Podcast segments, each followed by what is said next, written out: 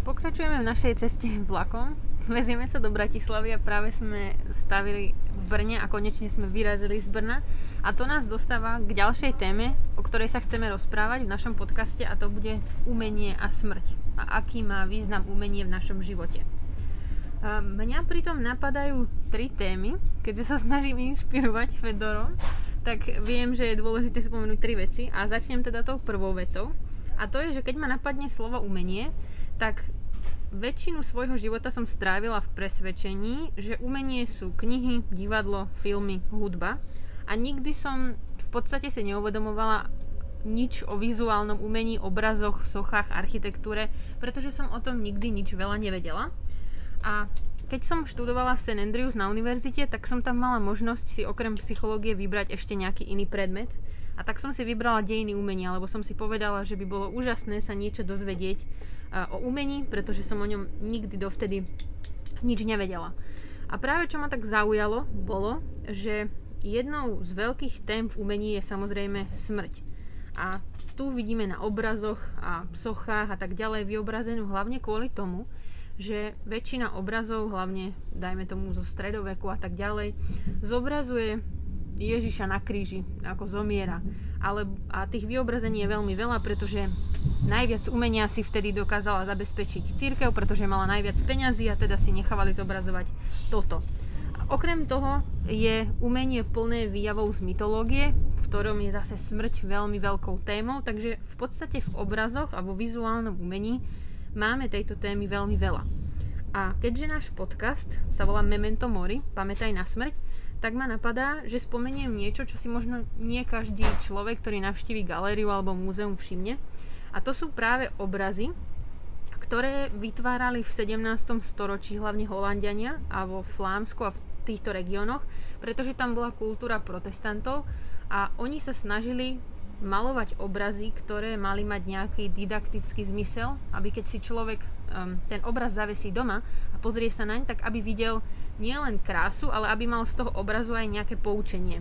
A práve v tomto období vznikalo veľmi veľa zátiší, čo, čo je obraz alebo žáner obrazu, nad ktorým sa človek veľmi často nezamýšľa, keď ho vidí v galerii, pretože si povie, že o, tam sú krásne namalované kvety alebo nejaká scéna, kde sú na tanieri pomaranče a o, napríklad poháre a tak ďalej. Ale všetci títo umelci, ktorí malovali v tomto 17. storočí zátišia, tak mali veľkú tému, ktorá sprevádzala všetky tieto obrazy a to bolo práve Memento Mori. Takže na tých obrazoch, keď sa na ne lepšie zadívate, tak si všimnete, a naozaj sú vo všetkých možných galériách, všimnete si symboly, ktoré nám majú ukázať, že máme pamätať na smrť. Napríklad sú to lepky, je to dohárajúca sviečka alebo popol, ktorý padá zo stola. Alebo napríklad, keď je namalovaná váza s kvetmi, tak z nej vychádzajú chrobáky alebo tie kvety pomaly odkvetajú. A toto sú všetko referencie, ktoré majú odkazovať na to, že samozrejme svet je krásne miesto, ale je veľmi dôležité pamätať aj na smrť a tieto obrazy sa volajú vanitas. A to je presne tento symbolizmus toho pamätania na smrť, ktorý je v umení veľmi široko zobrazovaný a určite veľmi jednoducho človeku padne do oka, keď si pozrie obraz, na ktorom zomiera Kristus na kríži. Ale dokonca sú to aj takéto obrazy, ktoré zobrazujú bežné Eh, denné predmety, ktoré používame a ktoré môžu byť odkazom na smrť. A pritom ma napadá napríklad, že v Prahe je Schwarzenbergov palác a tam je veľké, veľká výstava, eh, ktorá sa volá Starí majstri a práve zo 17. storočia je tam veľmi veľa obrazov a napríklad tam sú obrazy, ktoré ukazujú tieto témy Memento Mori. A potom mám ešte po druhé a po tretie, ale teraz dám slovo Fedorovi a potom poviem svoje po druhé a po tretie. Poďme si povedz po Mám druhé, si po povedať tretie. po druhé, po tretie? Dobre, tak, tak druhou témou, ktorú by som chcela pri umení a živote a smrti a spomenúť, je sila beletrie. Lebo myslím si, že väčšina psychológie a väčšina toho, čo sa dokážeme dozvedieť o ľudskom prežívaní, je práve skrytá v umení, v knihách, románoch a v tých obrovských psychologických uh, opisoch postav. A myslím si, že toto je niečo, čo si veľmi veľa ľudí neuvedomuje a práve sme sa aj spolu rozprávali o tom, že veľa kníh, ktoré sa v dnešnej dobe dobre predávajú a tým, že som pracovala v knihkupectve, tak som si to aj všimla, lebo sme ich oveľa viacej predávali, sú práve také tie populárno vedecké, populárno-náučné knihy, pretože väčšina ľudí, aj v mojom okolí, hlavne moji rovesníci, majú pocit, že keď si kúpia nejakú knihu, kde je zosumarizovaný nejaký výskum, a teda, že sú to reálne fakty, tak že sa strašne veľa o živote dozvedia. A ja im vždy na toto sa snažím oponovať a poviem im, že ak sa chcete niečo dozvedieť o živote, tak choďte za umením, choďte do galérie, kúpte si knihu, choďte do divadla, pozrite si dobrý film a dozviete sa o tom živote oveľa viacej, veľakrát, ako z týchto populárno-vedeckých kníh. Takže myslím si, že jednou z tém pri umení a smrti je, že ak chceme sa niečo dozvedieť o smrti, ak chceme od nej uvažovať a ak sa chceme priblížiť týmto veľkým témam, tak je to tým, že si otvoríme knihu a prečítame si nejaký román. Že sa tam dozvieme o tom oveľa viacej, ako by sme sa dozvedeli uh, z akéhokoľvek výskumu, alebo tak. Áno, keď chceme pokračovať, tak jasné, výskum je ďalší krok. Ale myslím si, že každý, kto číta beletriu, tak sa o živote, o sebe, o druhých, o situáciách, v ktorých sa môže človek ocitnúť, naučí najviac. A to ma privádza k tej poslednej téme alebo poslednému bodu, ktorý som chcela spomenúť a to je, že keď som rozmýšľala nad témou umenie a smrť, tak ma samozrejme napadali také tie veci, ako dokáže umenie človeka kultivovať, ako mu dokáže dať nekonečné množstvo rozmerov v živote, ktoré by bez neho nezískal. A napadlo ma a spomenula som si, že keď som maturovala na Gimply na Slovensku, tak sme tam museli písať slohovú prácu. A pamätám si, že roky predtým som vždy počúvala v rádiu, lebo vždy v rádiu v ten deň, kedy sa písala maturita na Slovensku, tak tam rozprávali v rádiu o tých témach, ktoré ten rok vylosovali a ktoré na ten rok museli tí maturanti písať na ne nejaký sloh. A v tom roku, kedy som ja maturovala, tak z hodov okolností téma, ktorá sa dala vybrať na tento sloh, sa volala Umenie dokáže človeka zmeniť. A to bola téma, ktorá mi bola nekonečne blízka, takže som si ju vybrala a práve o tom som napísala tú slohovú prácu na maturite. A tam som práve argumentovala na túto tému, že ak chceme žiť plnohodnotný život a vedieť o všetkých zákutiach života čo najviac, tak aj keď nemusíme mať tých najšikovnejších kamarátov, nemusíme mať tú najlepšiu školu alebo tú najlepšiu rodinu, kde sa môžeme toho veľmi veľa dozvedieť v diskusii, tak ak aj toto všetko nemáme, ale máme možnosť za pár eur si kúpiť nejakú knihu v knihkupectve, tak nám môže dať eh, k životu strašne veľa.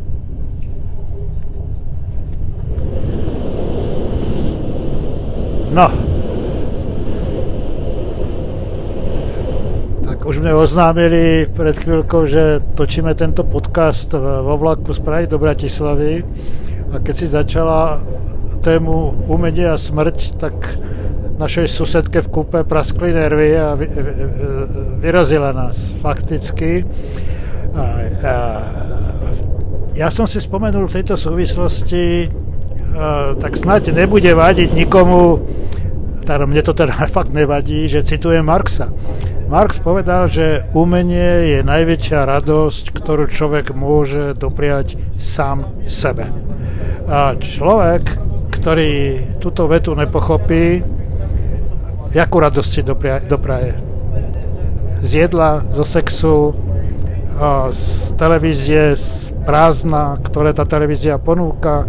Mne ich ľúto takýchto ľudí v podstate. No, a teraz zase konkrétne. Ja som v živote doprevádzal troch ľudí na posledných metroch života. Jeden bol z hodov okolností, to, že bol Róm, je sekundárne. Bol to, bol to umelec, výtvarník, ale celý život ťažko makal. Rudo Zurko sa volal a ten ešte týždeň pred smrťou, keď už bol úplne nemohúci, stružlikal v rukách malé figurky pre svoje vnúčatá, pre deti. Kreativita je dar, a života budič. A ja som teraz hovoril o človeku, ktorý celý život tvrdo makal, ale mal dar kreativity a to bolo to posledné, čo sa držal, keď odchádzal. Jozef Císařovský, skvelý český maliar, 14 dní pred smrťou dokončil poslednú sériu obrázkov. Nikdy mu tie obrazy nekupovali poriadne. Bol to človek, ktorý podpísal chartu, spustu rukov nemohol vystavovať. Toto bola jeho rozlučka s týmto svetom. Žena, deti a umenie. Ale, bacha. A by som povedal, taká tá nadštandardná kreativita som povedal, že je dar, ale to je dar, ktorým je obdarených možno 5% populácie. A tých 95% sú tiež ľudia, ktorí sú kreatívni a ktorí môžu mnohí, naša susedka v kúpe nie, ale mnohí môžu premeniť svoju schopnosť kreatívne žiť na umenie žiť. Veď aj tá zahrádka, aj ten barák, ktorý si ľudia postavili, aj tá výchova detí, aj, aj, aj to pečenie chleba, keď je pekár a, a oprava páno, keď je obuvník. Aj to je, to sa, to sa vie o Einsteinovi, tuším, povedal, by som mohol byť kľudne obuvník. Tá fyzika to je taká nobel práca, že by som sa najradšej živil nejakou obyčajnou robotou.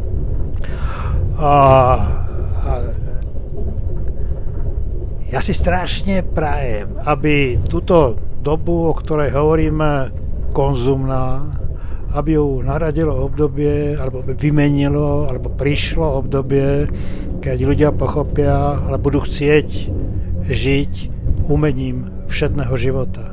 Keď každá chvíľa je svojím spôsobom dielo, moje dielo. A ukonči, ja mám strašne rád zenový buddhizmus Veľmi. A ten zenový buddhizmus je postavený v podstate na takých príhodách medzi učiteľom a žiakom. A toto je príhoda, ktorú nezabudnem. Ja mám takých zenových viac v sebe a toto poviem.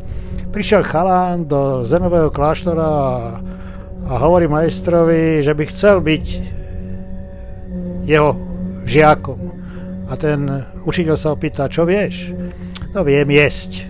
A čo ešte vieš? Viem piť. A čo ešte vieš? No, ja neviem, čo viem spať, alebo... A, a, a ten master hovorí, a toto je všetko, čo vieš? On hovorí, ale keď jem, tak jem. Keď spím, tak spím. A tak ďalej. A majster mi povedal, vieš čo, ty vieš všetko, bež domov. Umenie žiť. To je pekný príbeh. Áno, to je krásny príbeh.